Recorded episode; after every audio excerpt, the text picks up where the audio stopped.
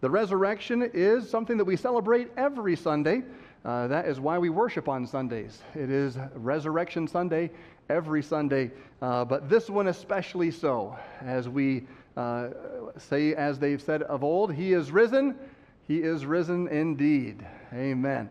Well, let's take our Bibles and we'll turn to 1 Corinthians 15. This is the most uh, often used passage when dealing with the resurrection.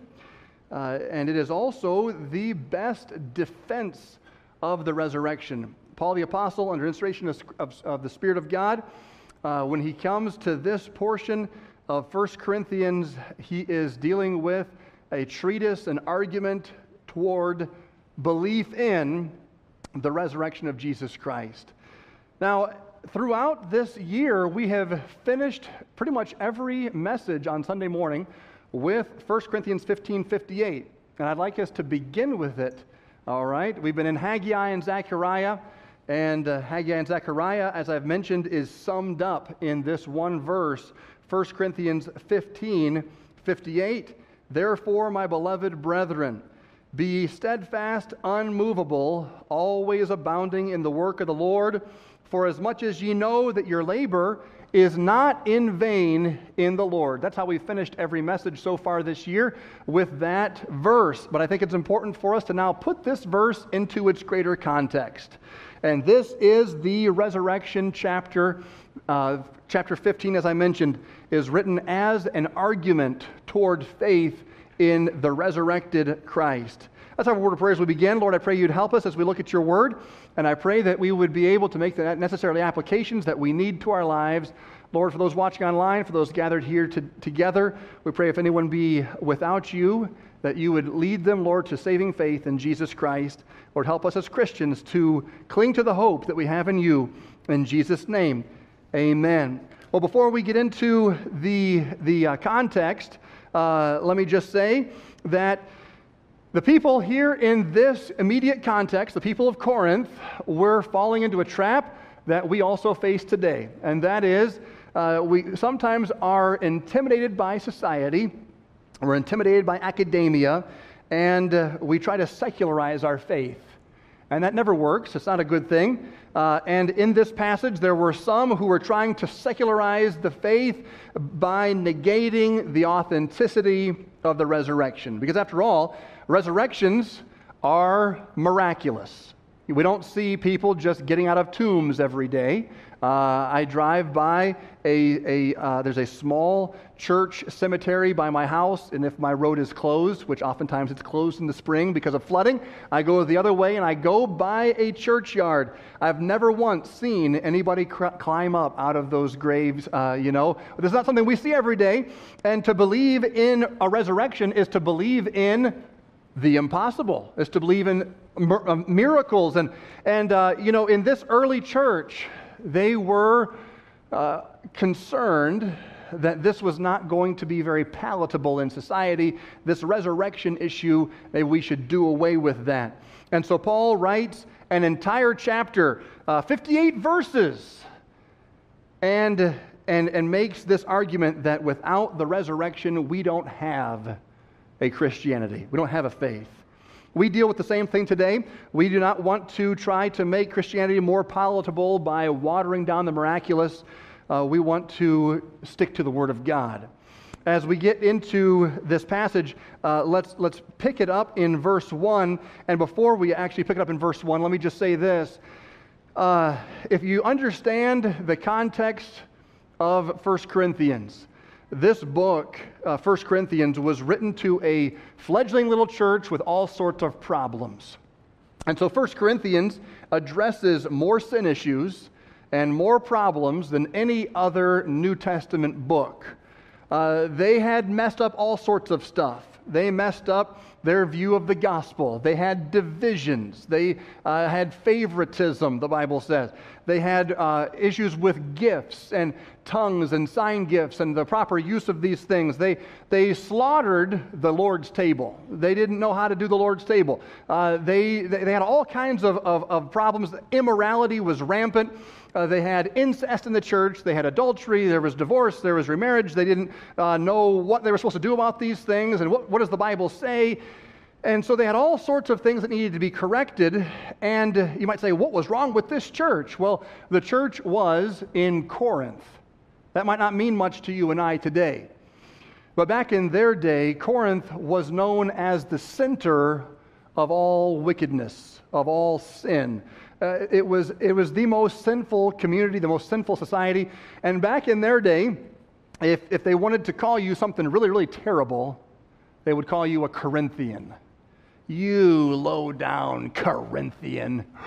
You know, that doesn't mean much to us today, but you wouldn't have liked it if you lived back then. The Corinthians were known for their immorality. In fact, not trying to be crude, but sexual immorality was both their patriotic and their religious duty. They would go to the temple, and there were temple prostitutes there, and they would pay money, and they would. Uh, do what they did. And it was both how they gave to their country, it was basically the taxes, as well as it was supporting their religion. It was, in other words, you're a good citizen if you were immoral in this day. That is where we're coming from as we look at 1 Corinthians. We look at this small little church that God was carving out of a, a morally corrupt society. Can you imagine? Is it any surprise that they had problems? Uh, is it any surprise that this little church was having a hard time figuring stuff out and they were all confused and Paul has to set so many things right and First Corinthians wasn't enough. There was Second Corinthians. And he actually had other uh, letters that he wrote to them as well besides First and Second Corinthians. They had a problem. And in this passage, they have another problem that they've got to get sorted out we don't know what to do with the resurrection. I mean, the resurrection, I don't know if that's going to be palatable in Corinthian society. Maybe we should just have Christianity without it. Well, Paul takes this on head on. Now, chapter 15, as you can see, is long, and you're saying, oh boy, preacher, we're going to go through this whole thing. Well, I prayed about this, and I believe we're going to. Well, we're going to miss a couple of verses. But every year on Easter, I always come to 1 Corinthians 15. How can you not? And I missed most of the verses. And this year I said, we're going to do it. We're, we're going to, and by the way, the first service I got done at five after, so it's going to be okay. All right. 1 Corinthians 15, fasten your seatbelts. Let's get into this. Several verses, but it's very powerful and very applicable as we today are going to finally get into 1 Corinthians 15, 58, but we want to see the context. Why do we have hope? Why should we abound in the work of the Lord? Why do we know that our labor is not in vain in the Lord? Paul tells us it's because of the resurrection.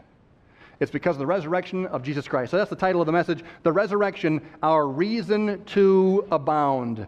Our Reason to Abound. Always abounding in the work of the Lord, for as much as you know that your labor is not in vain in the Lord. Now, verse 1. Moreover, brethren, I declare unto you the gospel which I preached unto you which also ye have received, and wherein ye stand. He's starting with the most foundational truth that you're saved because of something we call the gospel. The gospel literally means good news. It's the good news about what Jesus Christ did for your sin so that you can be saved, eternally secure with Him. Sins forgiven. He says, You received this, and wherein ye stand, by which also ye are saved if ye keep in memory what I preached unto you, unless ye have believed in vain. Now, why does he throw that little caveat in there? Here's why. These folks were falling apart theologically. They had all kinds of things creeping in, and, and, and their theology was getting corrupted. And, and he said, Look, you folks have gotten saved because of the gospel that I preached to you, and you better not forget. You, you better keep this in your memory. You better keep this straight, unless this whole thing is in vain. You see, they were about to lose the foundation of their faith, which is what he wanted to shore up for them today. Verse 3 For I delivered unto you first of all that which I also received. And what was that? Here it is how that Christ died for our sins according to the Scriptures, and that he was buried, and that he rose again the third day according to the Scriptures. If someone wants to know what is the gospel in a nutshell, it's verse 3 and verse 4. Christ died for our sins according to the Scriptures. He was buried and he rose again the third day according to the scriptures, and he was seen. Now, he anticipates that the resurrection may be questioned. And so the next few verses are going to help establish that there were witnesses of this act, this resurrection. He was seen of Cephas, that's Peter, then of the twelve. After that, he was seen above 500 brethren at once, of whom the greater part remain unto this present, but some are fallen asleep, some have died. Some of these witnesses have died, but most of them are alive to the present. Verse 7 After that, he was seen of James, then of all the apostles, and last of all, he was seen of me also, as one born out of due time. For I am the least of apostles, that am not meet to be called an apostle, because I persecuted the church of God. But by the grace of God, I am what I am, that, and his grace, which was bestowed upon me, was not in vain. You know how he uses this word vain a lot. You're going to see that in this passage. Uh, your labor, verse 58, is not in vain in the Lord. And he, he hits on this issue of vanity. Uh, your labor is not in vain if you get this right. And he says, His grace was not bestowed upon me in vain. Uh, but I labored more abundantly than they all, yet not I, but the grace of God which was with me. Therefore, whether it was I or they, so we preach, and so ye believed. So he has just established his argument that the gospel was preached to them as it had been received by him. And as he was saved, by God's grace, out of his wicked lifestyle, he was a murderer. So the grace of God had come to them and saved them out of their wicked lifestyles. These people were immoral, they were debauched, they live in a debauched society. And God had called both them and Paul out of that, transferred them from darkness to light. We call it salvation. They were made new creatures in Christ. And he said, He rose. And that's why this is possible. Jesus rose. He was seen of scores, hundreds of witnesses. And so he's established the fact that Jesus is alive. Now, verse 12.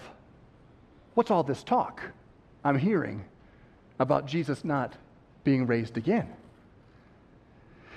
Now, if Christ be preached that he rose from the dead, how say some among you that there is no resurrection of the dead? Some among you, in other words, folks, error had crept into the church. And this was not the only error that had crept in. I already mentioned the whole book of 1 Corinthians was written to correct error after error after error. And this was one of them. Yes, error can get into the church, and when it does, we've got to use the Word of God to get that error out of the church, to correct that error. Verse 13, but if there be no resurrection of the dead, then is Christ not risen?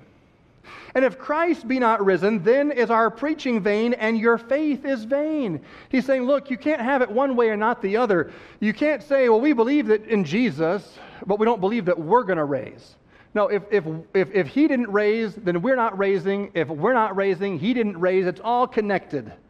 You either believe in resurrections or you, or you lose the resurrection. All right, so he says in verse 14, And if Christ be not risen, our preaching is vain and your faith is in vain. Yea, and we are found false witnesses of God, because we have testified that God raised up Christ. He's saying, You're calling me a liar, a false witness. And not just me, all the apostles, Peter, the 12, all the hundreds that saw him, hundreds of people, you're, you're saying that we're all liars whom he raised not up, if so be that the dead raise not.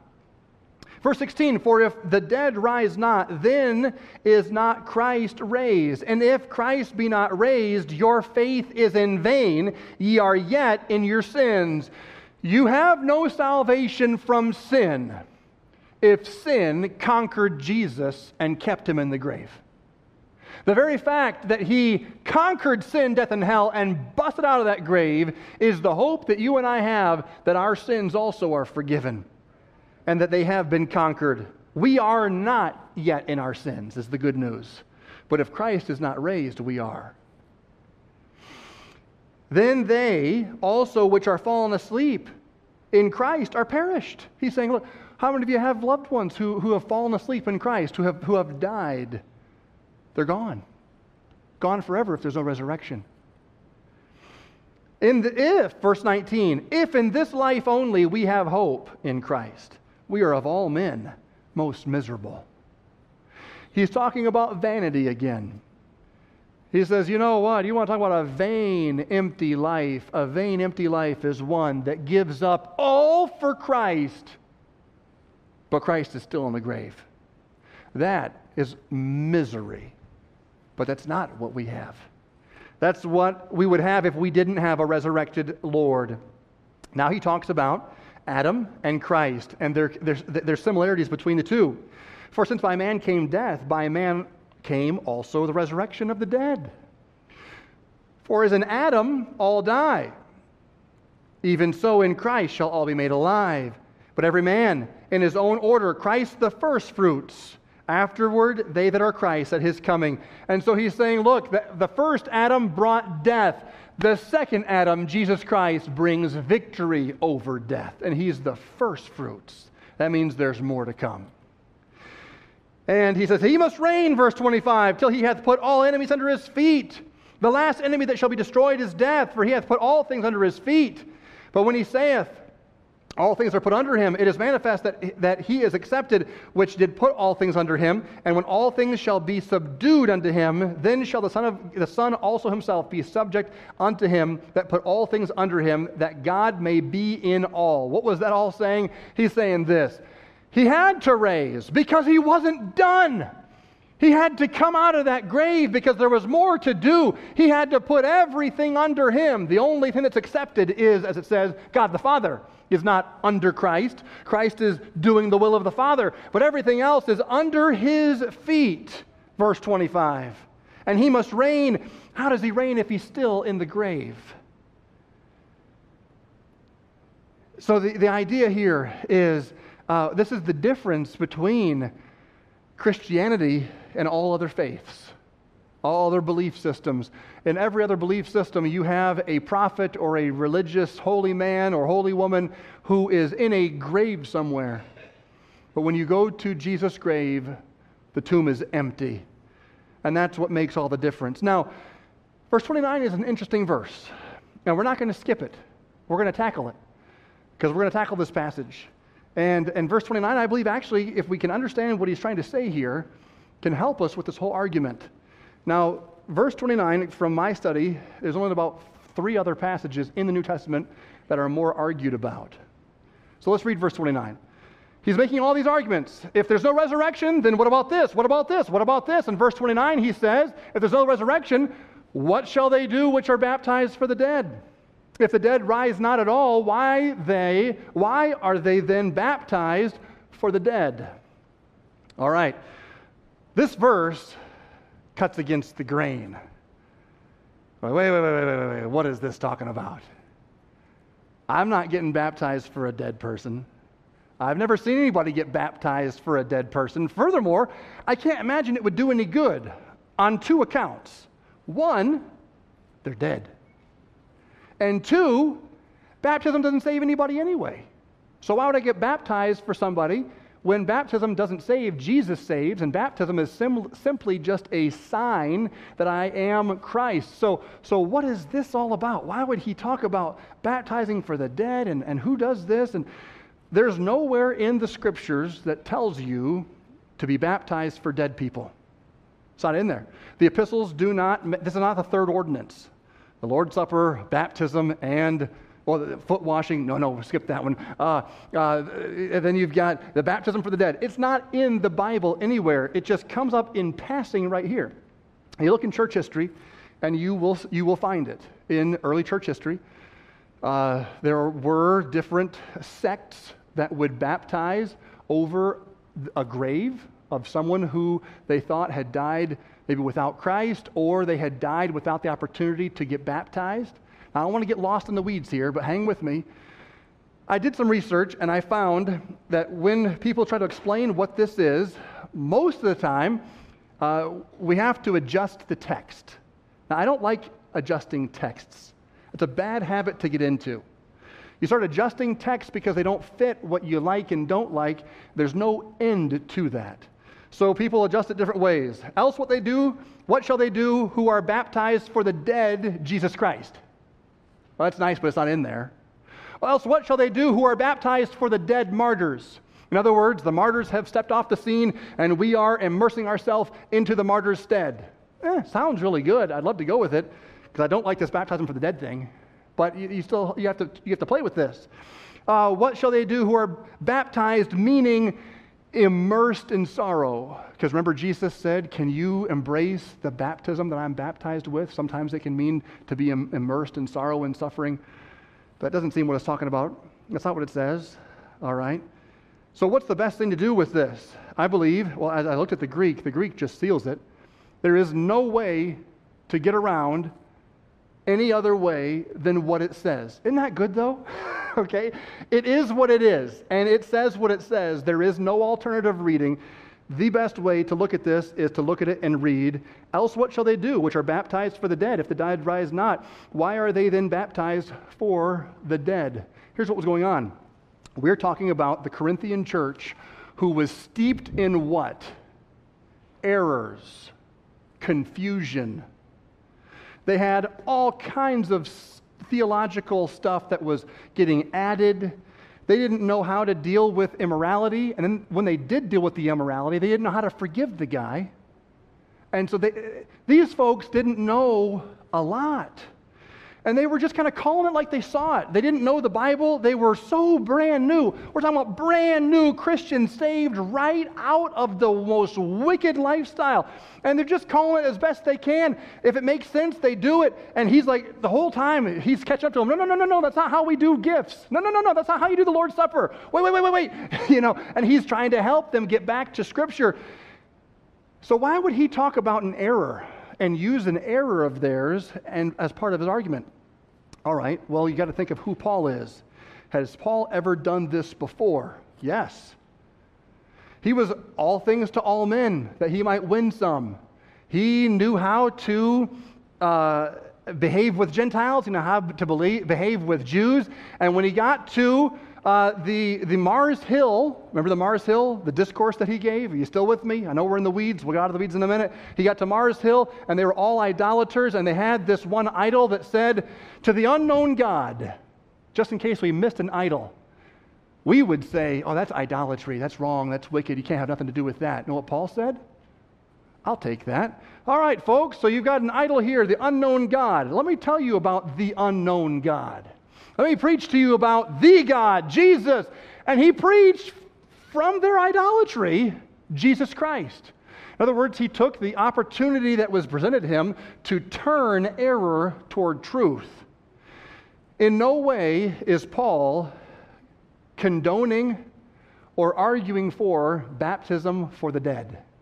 He's, he's using every argument he can grab to get them back to truth. And sometimes you have to take someone's error and turn it around on them. He's saying, if there's no resurrection, then we have no faith. If there's no resurrection, then you know, uh, we have no hope. And he's going through all the dominoes that fall if there's no resurrection. And he says, and by the way, why do you baptize for dead people if you don't believe in, uh, in, in a resurrection?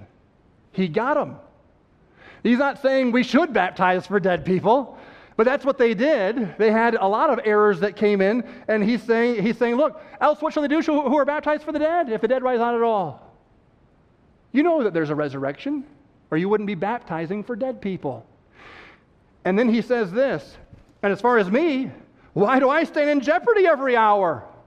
You know, why am I fighting for you and fighting for my life for the gospel's sake if there is no resurrection?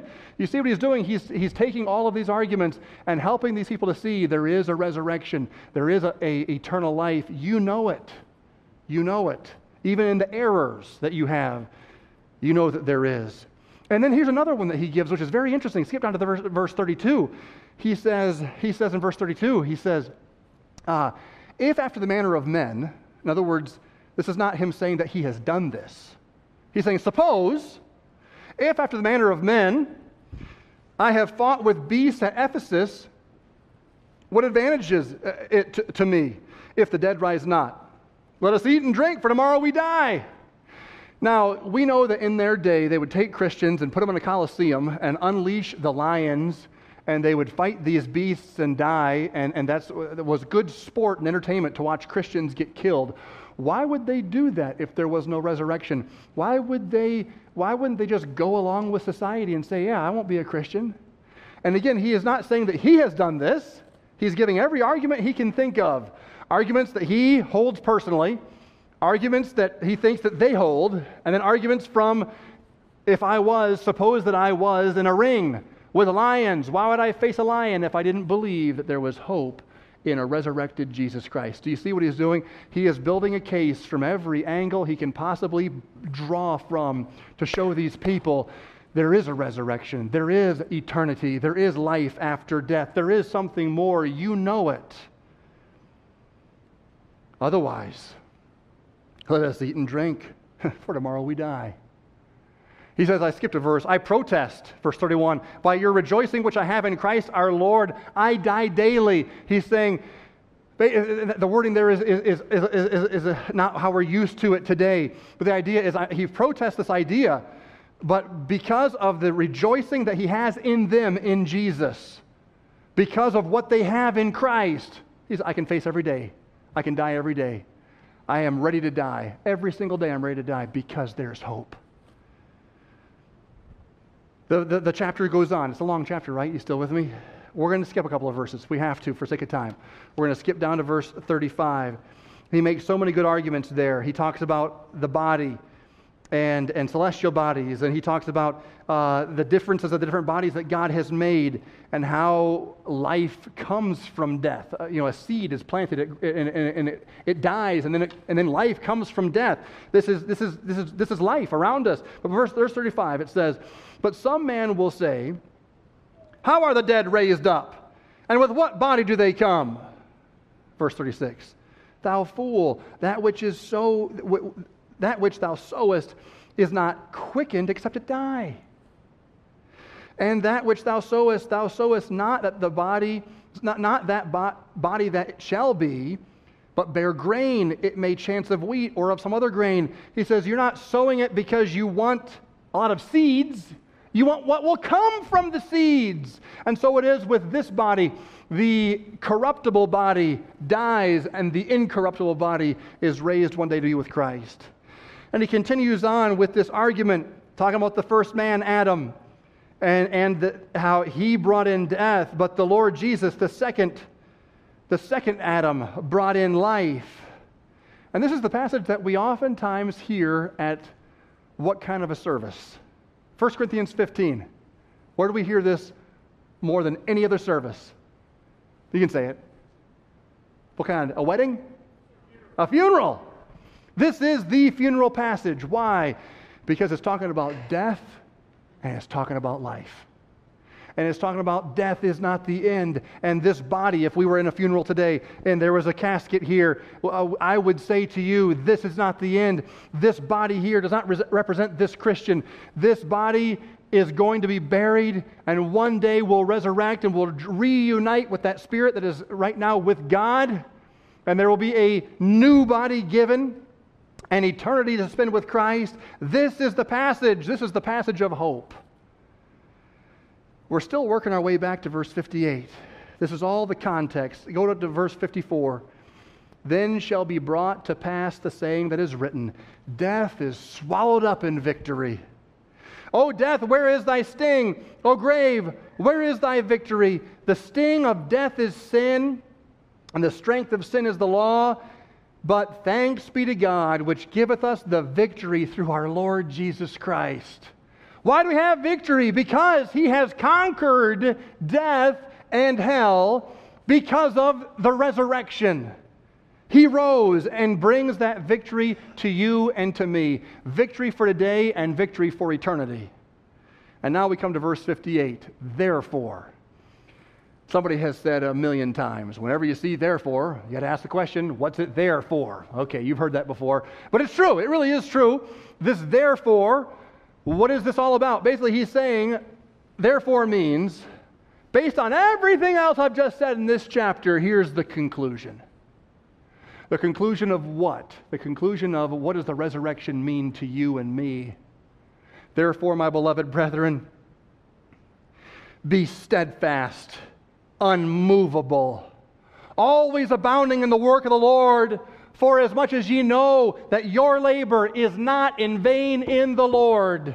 That word vanity comes back in.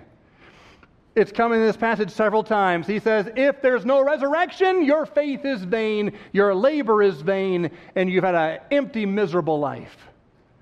But if Christ is raised, your labor is not in vain in the Lord. What did he need them to do at this moment? My beloved brethren, first of all, be steadfast the errors that are creeping into this church, all of this, all of these, these ideas that are really straight out of the secular thought, do not need to be wed with Scripture. We don't need to appease somebody else. We need to do what God says. You don't get tossed to and fro with every wind of doctrine. Therefore, be steadfast. Remember what the gospel is. Don't ever forget it. Don't add to it. Don't subtract from it. Remember about the resurrection that Jesus did raise, and he's the first fruits of them that slept, and we're going to be raised just like him. Be steadfast on these truths, unmovable. He was not willing to say to these people that he referenced in verse 12. Some of you say that there's no resurrection of the dead. He did not say, Well, let's come talk about it. All right, let's work this out. Let's compromise. No, no, no, no, no. It was, we will be steadfast, we will be unmovable on the doctrine of the resurrection of Jesus Christ. Therefore, my beloved brethren, be steadfast, unmovable, always abounding in the work of the Lord. You know, I'll tell you what, because we have hope, we have motivation. That's why the resurrection, as I began, is our reason to abound. We have hope. We know how this all ends. So we can get involved in the Lord's work and know any effort, blood, sweat, tears spent in God's work is not in vain. We can abound in hope and know that our labor is not in vain in the Lord. Now, I think that these people were discouraged and the work was languishing. Wouldn't it if there's no hope? I mean, I don't know how I would get any of you to do anything in this church if we believed that once we go to the grave, it's over. All right, come out for visitation on Saturday. Spread the good news that we're all going to die. You know, uh, we need people to clean the church. Uh, we need some people to help set up chairs. So somebody mow the lawn. I wouldn't be able to get anybody to do anything, and I wouldn't be able to blame you for not showing up. If we have no resurrection, we have nothing. And that's what was happening. They were losing, the wheels were falling off the wagon of this church. And so he had to say, Your labor is not in vain in the Lord. Your labor is not in vain in the Lord. Get after it. Stay in it. Work because this is real. This is the only thing that's real is living for God, serving God. It is not in vain. Three quick things and we're done. Christianity is built upon faith. Therefore, we don't need to make it more believable in order for it to be more acceptable to society or culture. I think many times we get intimidated. We get intimidated by schools, education, society, culture, or whatever, and, and we think, you know, there's just a few things about Christianity that are stumbling blocks. And if we could just take some of these things out that, that require so much faith, we'd have way more converts. Converts to what? And if you take the faith out of Christianity, again, you don't have, you don't have Christianity. I watched a YouTube video that uh, was interviewing a Hollywood actor about his faith. And those, whenever I see those pop up, I always, I always am curious. Okay, so this Hollywood actor has faith. I got to check this out. So I click it, and he, he's getting asked the questions about, I read the Bible every day. Oh, really? Wow, in Hollywood. Do, do, people like, are they okay with that in Hollywood?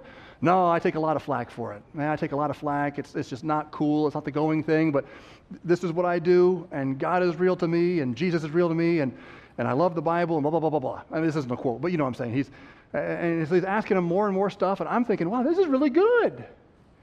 And then he gets halfway through the interview and he says, you know, the only thing I can't, I don't know what to do with, I just, I just don't know what to do with the miracles. The resurrection, the burning bush, the Red Sea crossing. There's a lot of stuff. I just, I don't know what to do with that. But the morals, I love Jesus' teaching, the golden rule, how to treat people, the proverbs, oh, those are great. I just don't know what to do with the, the supernatural stuff. And right there I said, ah, oh, that guy doesn't know. He doesn't know Christianity. He doesn't know Christ. Because he doesn't have the faith to believe in the supernatural. Folks, without belief in the supernatural, you don't have belief. I mean, you, you don't have faith in Christ. And basically, he was wanting to say, I want to take the morals. He was a moralist, is what it was. He wanted to take the morals and the feel goods, but say, I have to step away from the table as soon as we talk about like people rising from tombs. No. No, it's not scientific. That's, that's just not factual. And so you say, well, hang on, maybe we can reach that guy. Maybe we'll just tell him, you don't have to believe that stuff. You know, just believe in the good words of Jesus and take what you can. And yeah, I know the burning bush is a little bit weird. Uh, the Red Sea, ah, far fetched. But hey, just take what you can. Won't that count? It won't count. No, you've lost it. Jesus is the creator God. He is the Savior of the world. Christianity is built upon faith. Therefore, we don't need to make it more believable in order to be accepted. The beauty is accepting everything by faith. And by the way, folks, let me just say this faith isn't that hard. Everyone in here walks by faith every day. You're sitting in a chair that you did not check out, and you are trusting that chair. You're resting. Many of you look very at rest. That's good. Uh, you're, you're at rest in that chair. You are, you are trusting that chair. I was at a, a preacher's fellowship, and sometimes preachers can tend toward being bigger. Uh, and this one larger preacher sat down in a chair at a preacher's fellowship and went straight to the floor. Poor fella. He trusted the chair, the chair let him down. You know, uh, you, I didn't see anybody come in here checking the chair. You just trusted it, you sat down. We exercise faith all day long, and there's so many people who come to me and they say, I just can't accept faith. I'm sorry, you're, you're wrong. You accept faith all day long. You just can't accept the object of the faith of the Bible, which is Jesus Christ. Oh, I can't accept creation. Creation is so far fetched. Okay, fine. So is a Big Bang. I believe that God spoke. There's your big bang. God spoke and he, he spoke it all into existence. You believe in a big bang. I have faith, you have faith. I believe that Jesus took the dust of the earth and formed Adam and breathed into his nostrils the breath of life. He took a rib from Adam and from it created Eve. I believe that. You say, oh, that is just so un- unbelievable. You believe in cosmic goop that crawled out of a, a, pit and formed itself and evolved over years. You believe what you believe, I believe what I believe. We both believe, we both have faith. So many people say, I can't have faith. Yes, you can. You do have faith. You need to humble yourself and have faith in the God of the Bible, the God of the universe, the God who built you, who created you. We don't subtract faith in order to peddle the gospel. No, we believe that faith is essential. Secondly, Christianity is built upon the resurrection, therefore, we don't apologize for it, we glory in it. You know, people think about the resurrection and they think of Jesus, of course. Jesus is the one who rose. But did you know that Jesus is not the only one who rose in the Bible? Resurrection is all over the Bible. Tons of people got resurrected in the Bible. Can you think of 10? Can you think of 10? We'll go ahead, I'll help you. We'll put it on the screen. There was the widow of Zarephath's son in 1 Kings 17. There was the Shunammite woman's son in 2 Kings 4. If you don't know these stories, you got to go back and read. That's why you got to read through the Bible every year. You got to catch these stories. These are great stories. There's the man who touched Elisha's bones. Do you remember this story? If you haven't read this one, go to 2 Kings 13, Elisha was promised a double portion of Elijah's spirit. Only, so by the time he died, he had done almost double, double portion. He'd almost, he'd almost done twice the miracles of Elijah.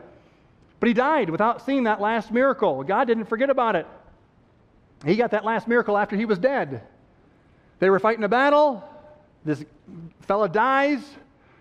Here comes the enemy. We don't have time for a proper burial. There's a cave. Throw him in that cave. That cave happened to have the bones of Elisha. As soon as he touched the bones of Elisha, boom, he was back and running out. Fellas, wait for me. And Elisha got his last miracle, the double portion of Elijah's spirit. You had number four, the widow of Nain's son, Luke 7.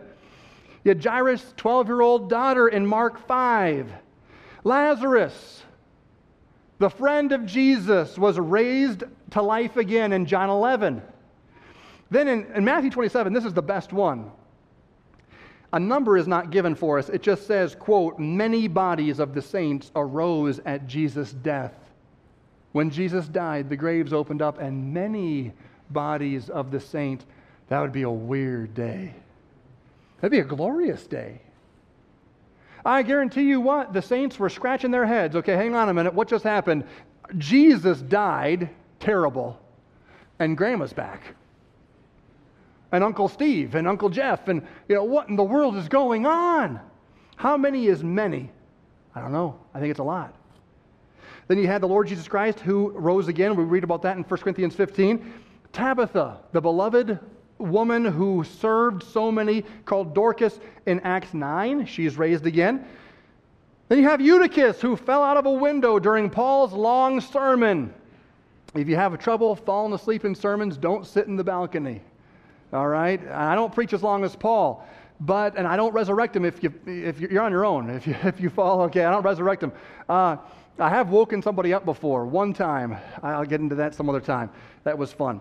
I got to tell you, this one kid fell asleep on the front row, and I was reading along to, I got right up to the verse, happened, just happened to get up to the verse, Awake thou that sleepest, and arise from the dead. I called on him, and he read it after he woke up. It was good. All right, but Eutychus, he fell out of a window during Paul's sermon. He gets raised again. And then, if you want more, there's actually more. If you include all of the visions and dreams, and you have Ezekiel's bones and John's two witnesses in Revelation 11. You have the beast in Revelation 13. You have the first and second mass resurrections in Revelation. In other words, folks, the Bible is full of resurrections. It's all about it. And Jesus himself is talked about as the first fruit, meaning, uh, though he, in a sense he wasn't first, but he's talked about the first fruit, meaning the primary one and the symbol of what is to come. The down payment, the foretaste of what is to come for you and for me. Folks, we do not need to apologize for the resurrection, we glory in it. And the last one Christianity is built on life. Therefore, we don't fear death. We don't have to fear death because there is hope, because there is eternity, because there is a real resurrection that will come for me and, and anyone who knows Christ. Jesus said it this way I am the resurrection and the life. He that believeth in me, though he were dead, yet shall he live. And whosoever liveth and believeth in me shall never die. This is what Jesus said. He said, Look, when you come to me, you're coming to life. I am the way, the truth, and the life. No man cometh unto the Father but by me. That's what Jesus said. Boy, powerful truth. But it goes both ways. He that hath the Son hath life. But he that hath not the Son hath not life, but the wrath of God abides on him. What have you done with Jesus Christ?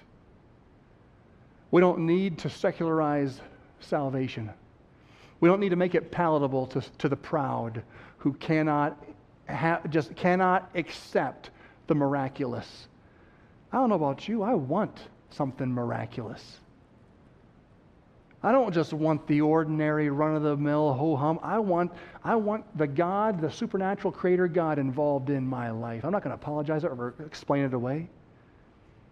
Jesus said, Whosoever liveth and believeth in me shall never die. Meaning, this body, it may deteriorate, but you, your soul, your spirit, you are absent with the Lord, you are present with God forever, one day with a resurrected, eternal, glorified body. Do you have this life? Jesus said it this way. I'll close with his words Believest thou this? Believest thou this? Have you put your faith in the Lord Jesus as your resurrected Lord? If so, you have hope. You have reason to abound. You have reason to believe that your labor is not in vain in the Lord. Believest thou this? Lord, thank you for your word. Thank you for the victory of the cross and the empty tomb. Thank you for the hope that is found in Jesus Christ. Lord, thank you that Paul, through the inspiration of Scripture, argued so eloquently for the resurrection. It certainly has been under great attack. And those Scriptures that he uh, left us, that you preserved for us, Lord, give us such incredible peace. Lord, I pray for anyone here this morning who does not know for sure that they're saved. Lord, anyone here that doesn't know that they're on their way to heaven, I pray today would be the day that they would come to know you as Savior. And Lord, for any Christian who is struggling with fear, fear of the pandemic, fear of uncertainty, fear of death, whatever, Lord, help us to have the hope that comes from faith in a risen Savior.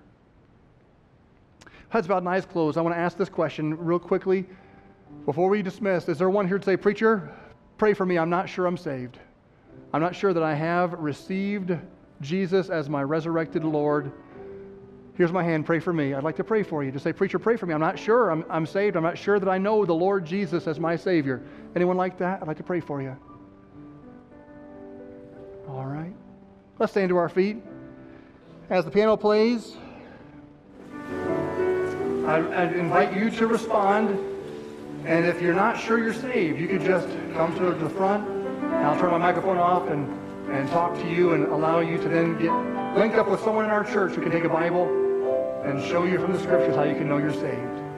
And if you're a Christian struggling with fear and doubt, oh, would you heed the words of the Spirit through the Apostle Paul?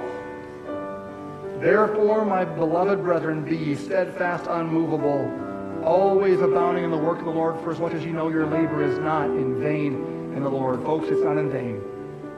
Let's abound. Take a moment and talk to the Lord according as he has talked to you.